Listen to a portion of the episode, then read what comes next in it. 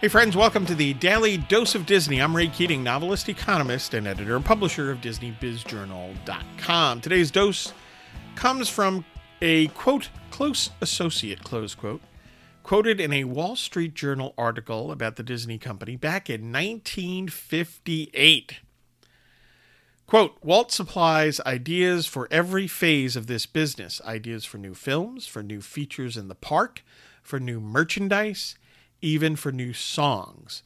But it's his brother Roy who keeps him from getting carried away and makes sure that the company's financial feet are always solidly on the ground. Close quote.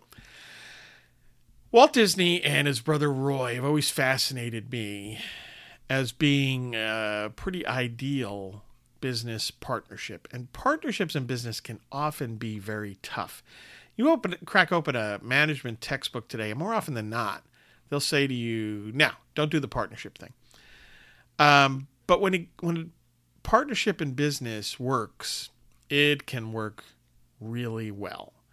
Um, and Walt and Roy were brothers in life, and in a sense, brothers in business as well.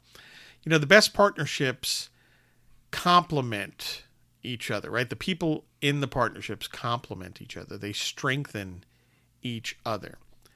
Eh, they they boost the other person other person's strengths and they compensate for the other person's weaknesses. That's the ideal scenario.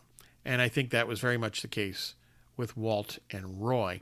So partnerships, yeah, they can be hard, but when they're right, they are a big, big plus. Hey, get your news and views on Disney at DisneyBizJournal.com and have a magically productive day.